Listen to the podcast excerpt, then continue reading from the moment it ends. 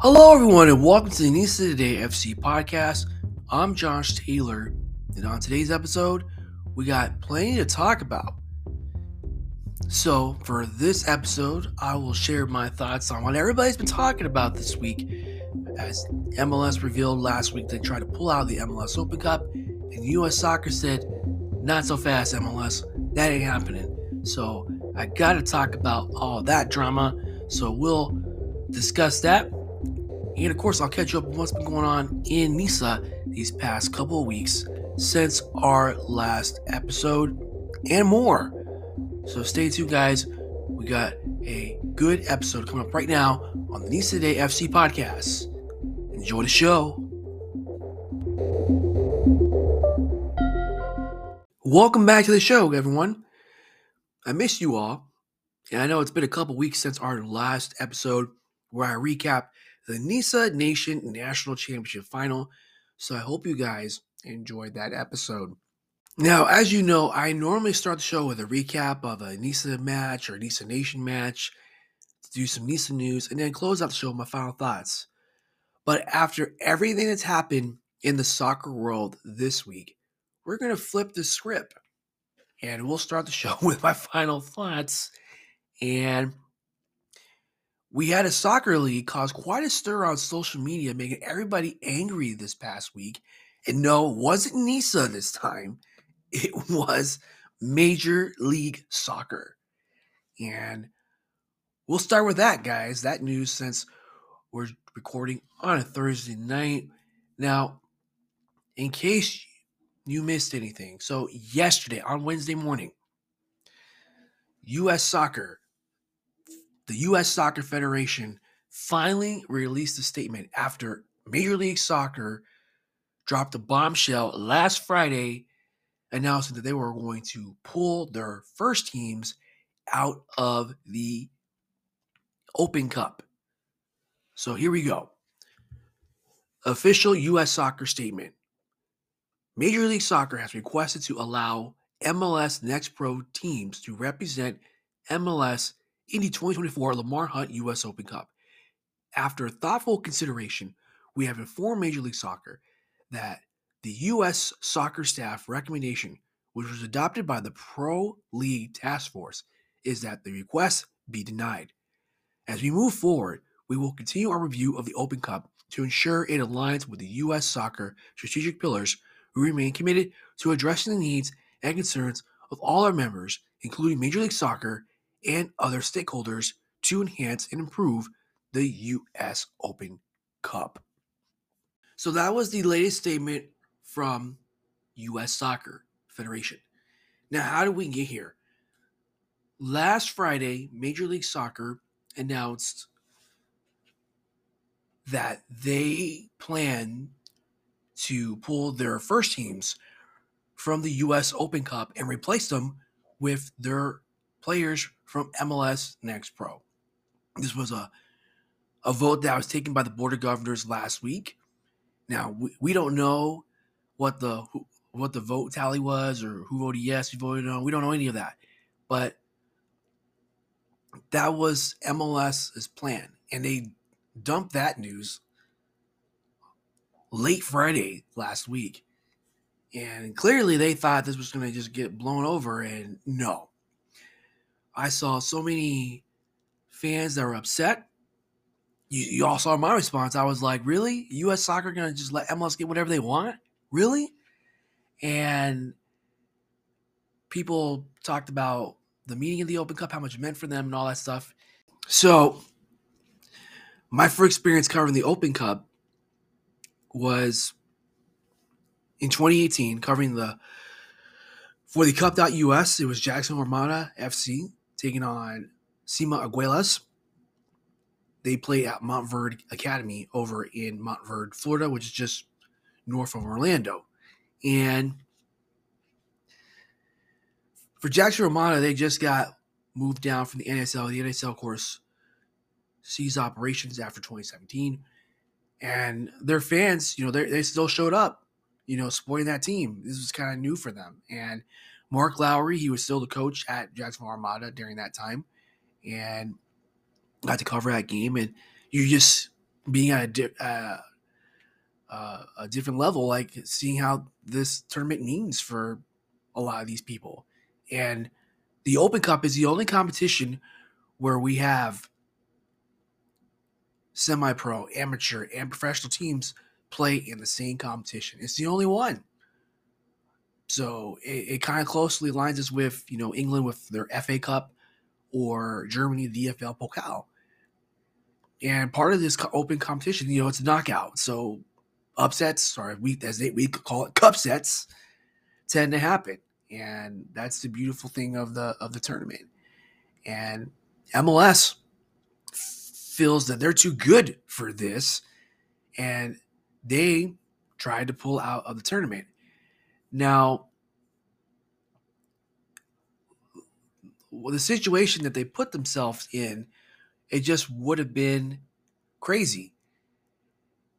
It, because the competition with MLS Next Pro teams just wouldn't be the same. It just wouldn't be the same if you don't have the first teams in this competition. And that's why I think MLS's ultimate goal was they wanted to kind of knowing we kind of know the soccer wars brewing between USL and MLS Next Pro right now. And I think part of that was part of the strategy. Let's get these young kids, let's put them on against these USL sides and blah blah blah blah, and let's let's battle out on the field. Now the other interesting wrinkle to this, DC United, they don't have an MLS Next Pro team right now. I'm not sure how MLS is letting them get away with that, but they don't have one. So does DC United end the tournament? Well, MLS at the time last Friday said no. And MLS, their primary reason was due to fixture congestion, which I find very strange because they put this on themselves by creating the Leagues Cup. And they're not obviously not going to get rid of that. So you're going to back out of the Open Cup when most of these teams only get like what one or two extra games.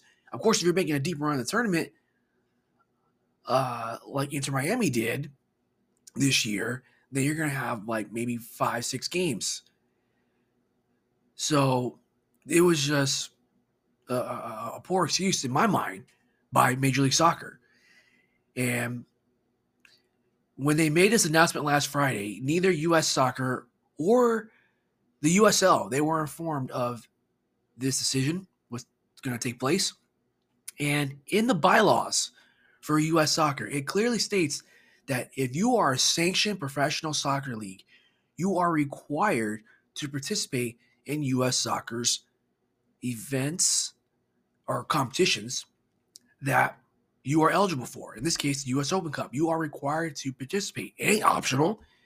And you're also required to participate in CONCACAF events like the CONCACAF Champions Cup. Now, through the past few days, it was kind of getting a little worrisome because we're hearing about everybody's stories about their Open Cup experience and what it means to them and the history and all that. And U.S. Soccer took their time. So it, was, it was a little nervous, but I'm glad they came out with a strong statement like that, sticking up for its competition, sticking up to MLS saying, no, you're not going to boss us around. This is our tournament. We make the rules here. And we feel clearly that the tournament is better with you in it. So you're going to play. And, you know, this U.S. Open Cup competition, guys, it's been around since 1914 and over 100 years of history, guys. Uh, the only years it wasn't played was in 2020 and 2021 because of the coronavirus pandemic. But outside of that, it's been played pretty much since 1914. And we've had historic clubs in this competition that have won it, like Bethlehem Steel, Chicago Bricklayers, Maccabi Haifa, Los Angeles, Brooklyn Italians, and of course the Rochester Raging Rhinos, the only lower division side since MLS came in in 1996 that has won the U.S. Open Cup competition. And the beauty of this tournament is it's very similar to you know March Madness for basketball. You get Cinderellas, underdogs. You know, you give them that opportunity to be Cinderella, you know, David versus Goliath, you know, matches. I think when the, the tickets were on sale, they sold out in what, two or three days? Now, granted, yes, it's the LA Galaxy. I know the LA Galaxy aren't as good right now like they used to be, but still, it's the LA Galaxy. And Cal United, a NISA team hosting uh, a MLS team, that was a big deal. And that game, they lost that game, what, three to two? And, you know, that that was a, a, a big deal for them. Or, you know, Flower City Union. They hosted DC United last year. And that was a big deal for them. Even though Rochester has that soccer history, still to get an opportunity to host an MLS team is a big draw for them. And MLS was going to take the opportunity away for a lot of these lower division sides to host because they the lower division sides get some of that money, and I know U.S. Soccer gets some of it too. And this is what it boils down to for U.S. Soccer is, or not just U.S. Soccer, but for MLS, for them, it's clearly about power, try to flux their muscle here because they think they're the boss, control, and clearly money, right?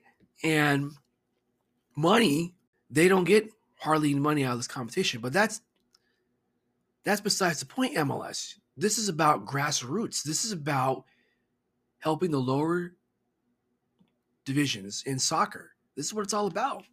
Okay? MLS thinks they're in their own ecosphere. Like this is all about us, and we don't care about anybody else. And if you're not part of our league or MLS Next Pro, you don't matter. That's clearly the message they sent by putting that news out last Friday. And you know, U.S. Soccer, you know, took a stand. And the other thing I didn't understand about this strategy with MLS is you're taking away a, a trophy from your t- own teams, your own clubs. Now, the Houston Dynamo, I know they won the Open Cup this year, but they also won it back in 2018. Now, that year in 2018, guys, Houston was terrible. We knew they weren't going to the playoffs.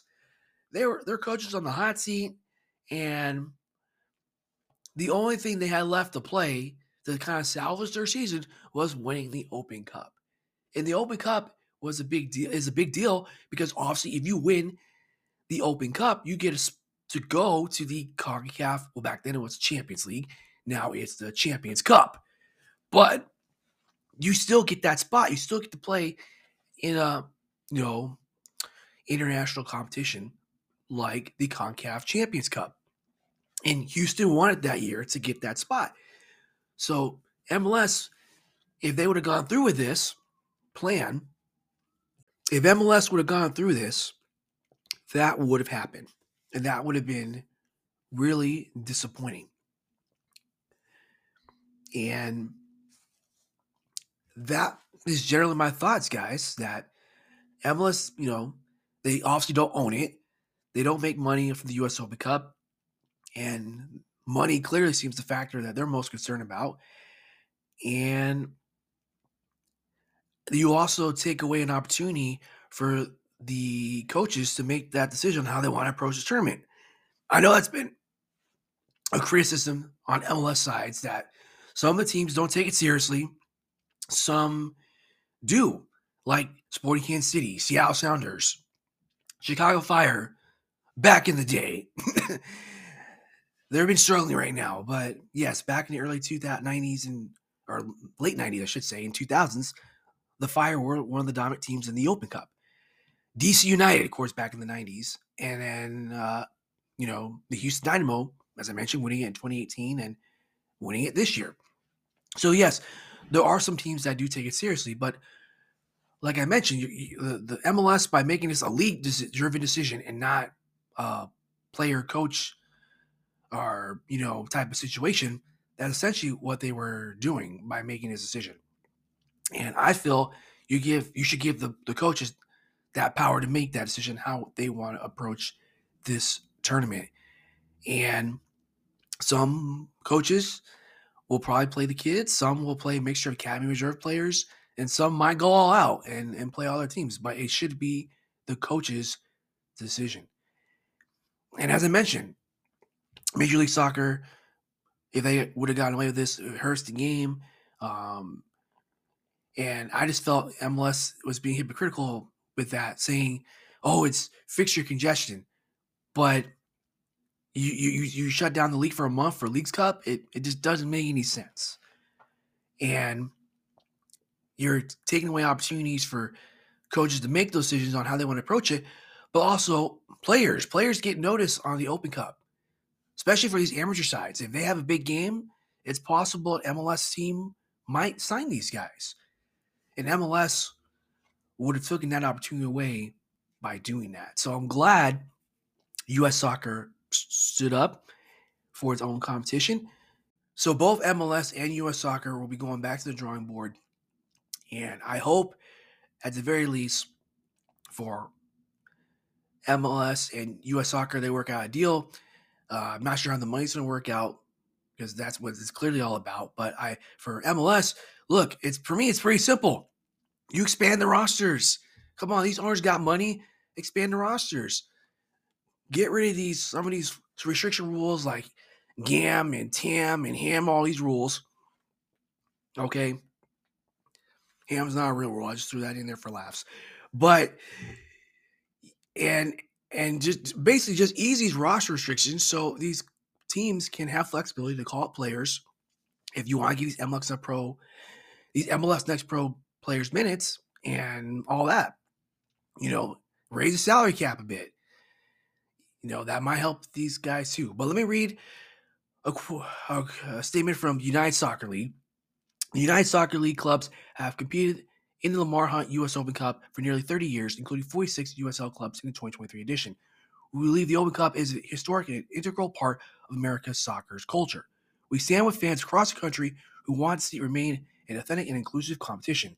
Regarding the future of the Open Cup, we will continue to work with our owners and U.S. Soccer on what a tournament will look like moving forward. And then I'll read you statement from NISA. The National Independent Soccer Association applauds the U.S. Soccer's Position on U.S. Open Cup participation. While we appreciate Major League Soccer's leadership role in the game, we certainly don't agree with its decision to pass on its first team clubs playing in the Open Cup. We think the beauty of the tournament is it embodies the only opportunity for every club in the country to prove itself on the pitch, a merit based competition. It also aligns our game with the world's game. So that is the latest statement from NISA. Now, my hope is, as I mentioned, both these sides get to the table and work things out. I do agree, though, that U.S. soccer needs to raise the money for the prize. Whoever wins the competition right now, it's like what three hundred thousand dollars. Guys, we got to really up the up the ante on that and, and, get this thing raised. You know, something like maybe, maybe two million. I know, I know, leagues comes what four million. If you get at least two million, I, I'm sure that would motivate MLS teams to take this tournament very, or at least more seriously. And as far as TV goes, well, I'm kind of curious because now that CBS has the rights to USL, I would think that would motivate them to want to, for them, CBS, to show the first rounds, early rounds of the tournament now. So I think that plays a factor in as well. And, you know, like I said, guys, this was just crazy that MLS, this was part of the plan that they wanted to do to try to get out, out of this tournament. But U.S. Soccer said, "Uh, uh-uh, uh ain't happening, Major League Soccer." So this this is this is good news, and like I said, it was getting bad for Major League Soccer on the backlash. I don't think they were anticipating this much backlash from people on social media, some of the writers on the Athletic, uh, ESPN, and even people on the Dan Patrick Show. I mean, yes, if you got non-soccer people talking about something you did MLS, that's may not be a good thing. and, in this case, uh, from what they did, clearly it was not good. So, Major League Soccer, even after that announcement, they were like, "We still want to play the kids, and it's all about the kids, and blah blah blah." All right, guys, I could talk about this all day, but we got to move on to other stuff. So let's talk about what's going on in NISA. All right, everybody, now back to our regular scheduled program. And we'll catch you up on what's going on in NISA Nation as they just concluded the 2023 fall season we only had one match that was played on the weekend of December 9th. Temecula FC and FC Golden State Force. Of course, whoever won that game was going to be crowned Southwest Regional Champions. And once again, FC Golden State found a way to win this match. Uh, I believe the score was 2 1 at halftime, I believe. And then to FC Golden State. And I saw on social media that for Temecula FC, their goalkeeper got sent off. Uh, I know I, I saw on, on, their social media page there was chatter about how that happened or how was sending off all these things, but Temecula FC was down a man and they had to play the rest of the game down a man, and they were down 2 1 at that point. And then Temecula, or I'm sorry, FC Golden State were able to get one more goal to win that match 3 to 1 on the road at Chaparral High School. And that was it for FC Golden State. They win another Southwest Regional Championship as they defeated Temecula FC 3 to 1. Uh, the other game that was supposed to be played that weekend, Olympiacos CA and Las Vegas Legends, that game was not played. But that was it. So that the results for the fall season in NISA Nation are now final. As FC Golden State forced with that win, pushed them from 21 to 24 points over to Temecula FC, edging them out, who had 23 points. So FC Golden State takes the crown on this one. So let me close out with the final table for NISA Nation fall season. In the Pacific region, Battleborn FC are your champions in first place with 26 points. Bay Area United FC in second with 22 points. JASA RWC is in third, 19 points. Windmill City FC is in fourth with 13 points. Ocelot Stockton TLJ FC is in fifth with five points. Modesto City FC is at the bottom with one point. Southwest Region, FC Golden State Force, your champions once again. And as I mentioned, they finished the season with 24 points. Temecula FC in second with 23 points. Capo FC is in third with 21 points. Lions United FC is in fourth with 19 points. Ocelot FC is in fifth with 18 points. Las Vegas Legends six with 17 points. Desert FC is in seventh with 11 points.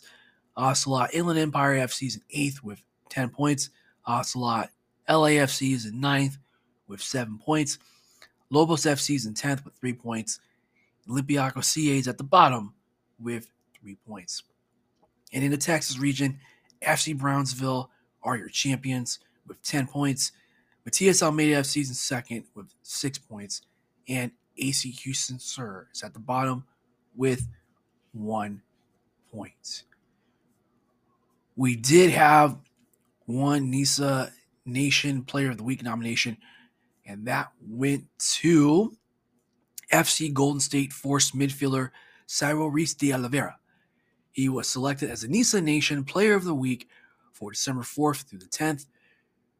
Ace de Oliveira scored the decisive goal as FC Golden State Force secured the NISA Nation Southwest Division title with a 3 1 victory over Temecula FC at Chaparral High School in Temecula, California on the 9th of this month. Uh, mentioned here, Reese de Oliveira was wearing the captain's armband and scored late in the first half for a 2 1 lead for FC Golden State Force, which needed three points overtaking Temecula FC in order to retain its division title for the third consecutive season. Uh, it says here he was sent off in the 80th minute for denying goal scoring opportunity. But that is that, guys, um, on NISA Nation.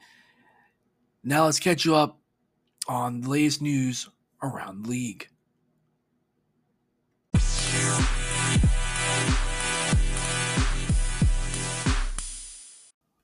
All right, everyone, let's catch you up on the latest news around the NISA League. And let's start with the LA Force, as they have a new head coach. And his name is Dekel Keinan. Of course, Dekel was a player on this team and I know when the announcement was initially announced a couple weeks ago, we were wondering is he going to still play or just being the head coach?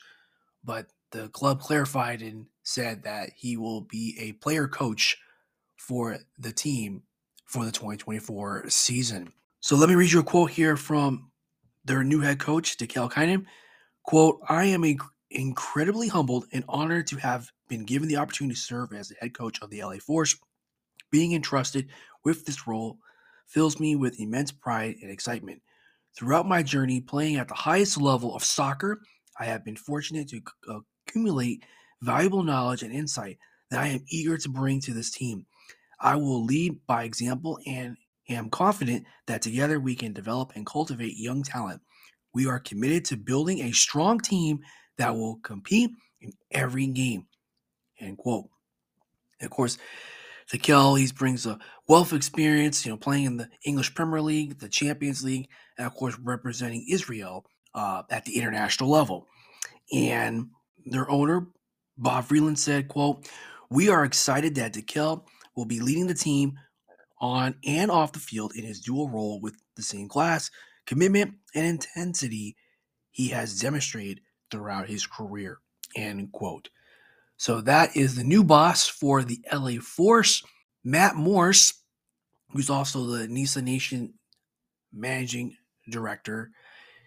He will be staying on with the club as a coaching consultant. The Savannah Clovers, they had their player ID tryouts um this past weekend.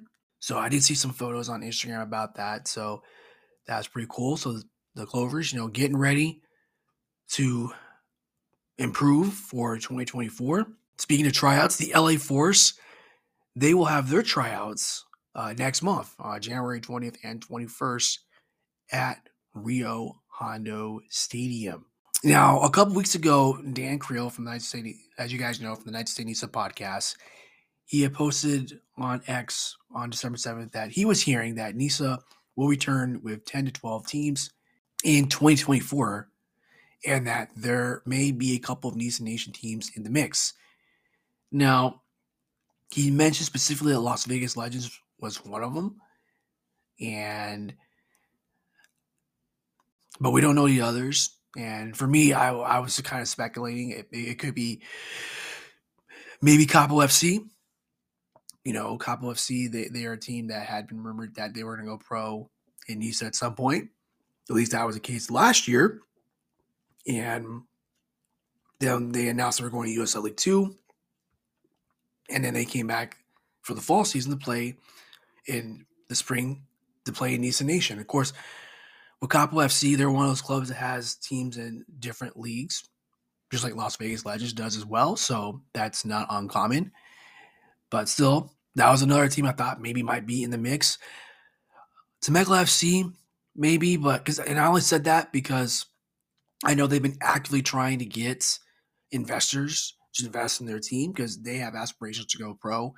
I don't think it's going to be as quick as this year, uh, like 2024, but maybe 2025, 2026 might be more realistic. I thought maybe Battleborn FC, maybe, maybe Jasa RWC. I think Jasa, though, is highly unlikely. I only threw them in there because I know Nisa has a habit of going back to former NISA club cities. And Bay Cities played in Redwood City, California. I believe that's also where JASA RWC is based as well. So that's the only reason why I threw them in there. But who knows? We we don't know. Now, I know Dan Creel also mentioned that, you know, he, he was hearing that LA Force has been active, Irvine Zeta, Arizona Monsoon, Gold Star, FC, Maryland Bobcats, Michigan Stars, and Savannah, as far as their off season, their the offices for the the front office, excuse me, can't talk today, have been the most active. So I thought that was interesting news from the past couple weeks. I know we posted a tweet yesterday that NISA may announce their 2024 roster clubs on Friday. So we'll see. Maybe finally get clarification on who's going to be play, who's going to be kicking the ball for NISA in 2024. Uh, I know that's a NISA podcast. They did have a couple guests in the show. They did have the Albion head coach, Albion San Diego head coach uh, Diego Gomez on the show, and they did ask him about if Albion was coming back, and um, he had mentioned in that podcast that the club was kind of wait and see mode, working out with the league to see if they can make that happen. So I know Dan Creel he had shared some stuff over the last couple weeks on what he's been hearing from what's going on in East since our last episode, and then Kartik Krishnaiyer he's been sharing some stuff as well. And since the news has been a little quiet, I figured we can talk and chat about what Kartik Krishnaiyer had to say on his recent article on Beyond the 90. So, just to give the listeners heads up, the article I'm, I'm kind of citing here from Kartik Krishnaiyer on his Substack Beyond the 90.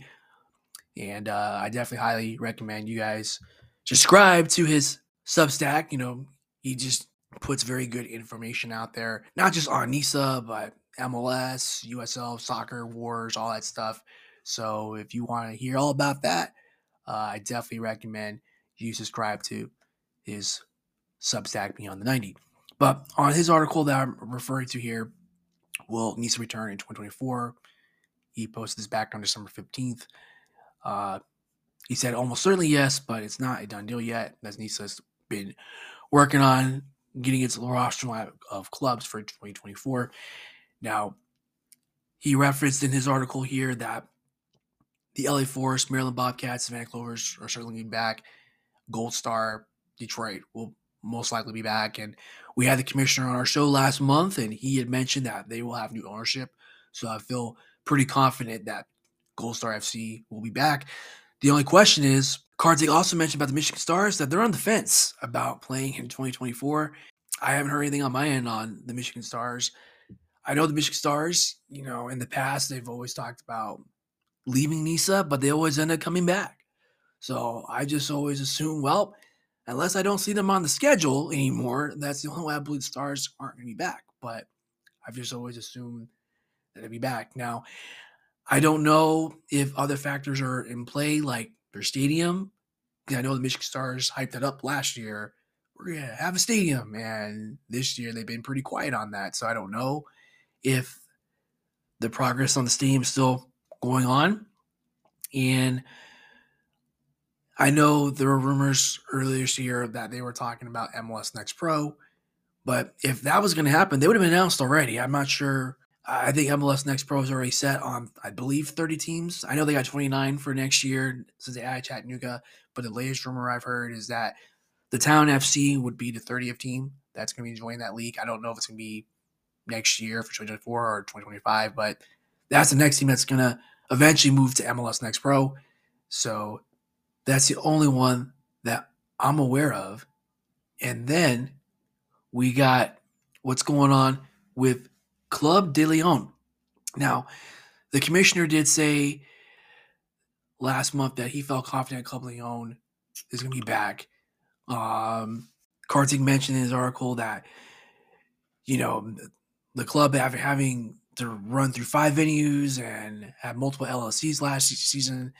Um, not sure, but hey, you never know. Uh, anything can happen, and I, I think for Club Leon, for Club de Leon, for me, it's going to depend on where the stadium's going to be. And if Orlando's going to be your base, you, you gotta find a place to play in Orlando. That's that's that's got to be the spot. And when they were announced last year, I had mentioned uh, that I, I did suggest a few stadiums where they could play. UCF Stadium was one of them. Uh, Showalter Stadium, which is like a high school stadium in Winter Park. That was another one. I did. I think I mentioned Rollins College, and I think I mentioned well the ESPN Wide World Sports Complex, but that's way too expensive. So, and uh, with all the issues that Leon has had, you know, if they do end up coming back for year two, uh, I certainly hope that it will go much more smoother than this year. Now, Kartik mentioned the teams that were leaving. We know off one of them, Chattanooga FC. They're already out. They're at MLS Next Pro now. And he mentioned that for Flower City Union, he's hearing that from multiple sources that they are telling – they are saying that Flower City Union will be heading to USL League Two for 2024 and will likely move to USL League One in either 2025 or 2026. So, those rumors about City Union, you know, we haven't heard anything officially yet, but everybody seems to be pointing that that is going to happen. Now, for the expansion teams, Arizona Monsoon FC, uh, from what I was able to gather on them, they have a website now. Uh, I know Kartik mentioned in his specific article that he hasn't heard much on Arizona Monsoon, but I was able to find that they do have a website now. And for Arizona Monsoon, um, they have a website, and it says here that they are selling season tickets. Uh, Troy Pierce, he is the majority owner. So, as you guys might remember him, he was the owner for Valley United FC, and now he's coming back with his new expansion team, Arizona Monsoon FC, as the owner. The website also listed Omar Bravo as the club's head coach. Uh, Omar Bravo, in case you guys don't know much about him, uh, Bravo, he's the all time leading goal scorer for Chivas de Guadalajara over in Liga MX. I, I think he, he, he has 123 goals during his time there as the all-time leading goal scorer. Uh, he's also played at Cruz Azul. He's played at Atlas, Tigres, and uh, he also played in Spain for a bit. He played for uh, Deportivo La Coruña over there in La Liga. He also played in MLS. He played with Sporting Kansas City. He played with North Carolina FC when they were in the NASL. And he also played with Arizona United, which we now know as Phoenix Rising in the USL Championship. He played with them back in 2017 before he retired in 2020. So Omar Bravo, he's listed as the head coach for Arizona Monsoon FC.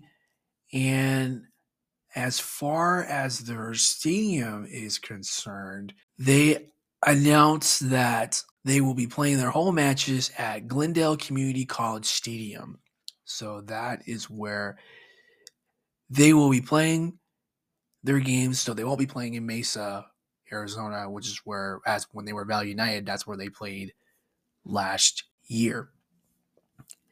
Now, Irvine Zeta, uh, I haven't heard anything on them at least recently. Uh, I know in my previous episode I talked about they named a head coach and all this stuff, but I did see Dan Crill's post on X talking about that Irvine Zeta FC might have let go their entire staff. Not sure what happened there.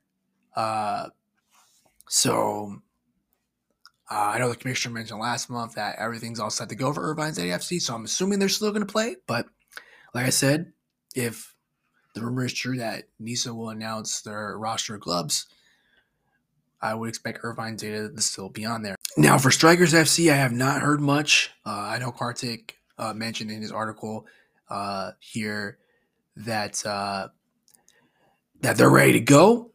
Um, and even though it's a reincarnation of Cal United Strikers FC, he made it clear in this article that they won't have the financial backing like they did when they were Cal United Strikers, having the Capriati family. Of course, they own Wendy's and Taco Bell, right? So, you know, not sure how that will play out, but we'll see. And I know my based on my conversation with the commissioner last month, John Prutch, he mentioned that Strikers FC should be good to go.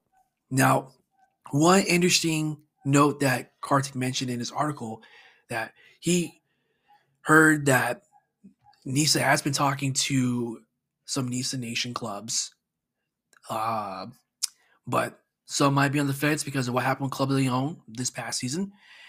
And he also talked about that Nisa has been looking at Charlotte and Atlanta as possible expansion teams.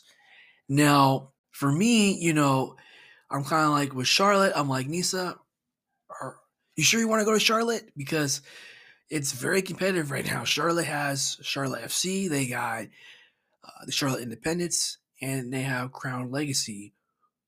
And I just don't know where in Charlotte where they're going to find uh, an uh, an area where they can get soccer. Now, there is one Nice, former Nisa club that I would love to see come back if it was Charlotte. It would be Stumptown AC, of course. And I know y'all can call me crazy. You're like, guys, we already tried Stumptown twice. Why give them a third chance? And I'm like, look, Stumptown, you know, first time around, it was just due to bad ownership. They just couldn't get, they didn't have the financial backing as they thought they did. So they had to go on hiatus. When they came back second time, they were league owned. And look, you know they had a, a shoestring budget, you know, Rod Underwood, who was the coach at that time before he left to go to Chattanooga FC, you know, did a really decent job with that club. They had some good players on that team and did really well. And you know, Stumptown AC, they they showed they had a, a fan base there. Uh, I know not as big as like Chattanooga, but it was growing. They, show potential for growth there. So maybe Nisa might look at that route. I mean, maybe if they could find a home for Stumptown, we'll see. So I would definitely endorse that move, especially because they got Kevin the Tree. So if they can find a way to bring Stumptown back, that'd be good. But if it ain't Stumptown, then why go back to Charlotte? I would say at that point, try Greensboro or Winston-Salem, you know, any other North Carolina city at that point. But that was one interesting news.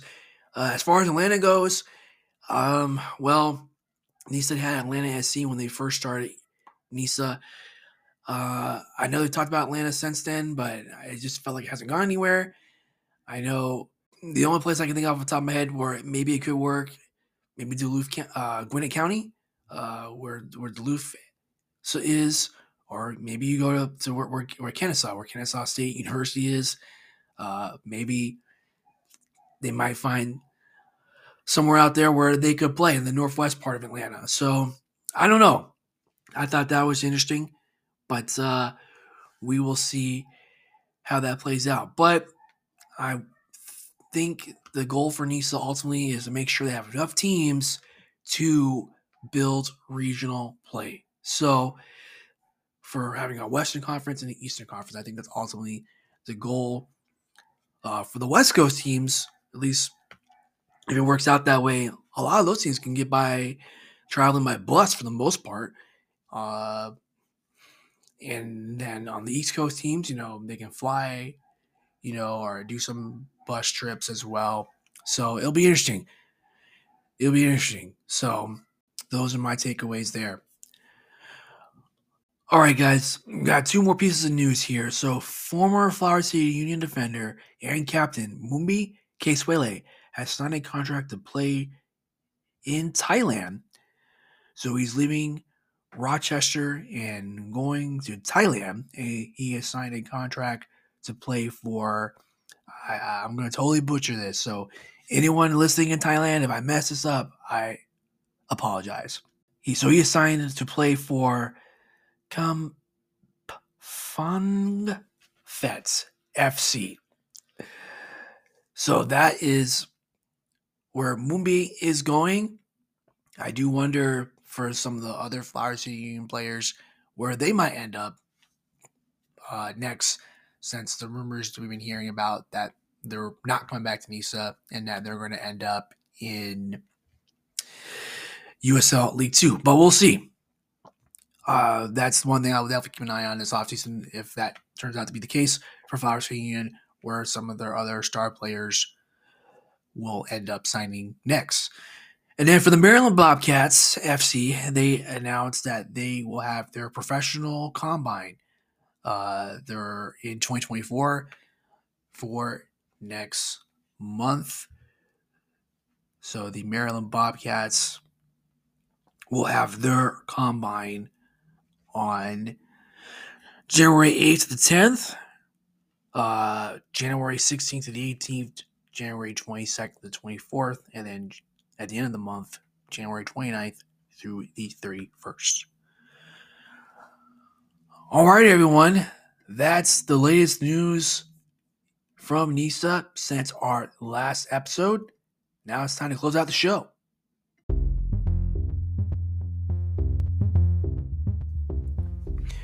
All right, everyone, before I close out the show, I've got one more piece of news from NISA Nation to share, and that is that the league is currently accepting applications for the following regions the Western New York region, of course, the Southwest region, which is their SoCal region, the Pacific region, the Texas region, which will now be split into two divisions, looks like North Texas and the South Texas region, upstate New York, and the Florida region. And with that, that will conclude today's episode of the NISA Today FC podcast. If you guys have any comments, feedback, or suggestions, you can reach out to me on X. My handle is at JT underscore Taylor 88. You can also reach out to me on, on my Instagram page as well. And if you like the show and want to keep up with all the latest updates, you can follow us on our social media handles. We're on Facebook at NISA Today FC. We're also on Instagram at NISA underscore Today FC, on X at NISA underscore Today FC, and we're on threads at NISA underscore Today FC at threads.net. Please share all my episodes with your listeners, guys and friends. I would certainly appreciate that.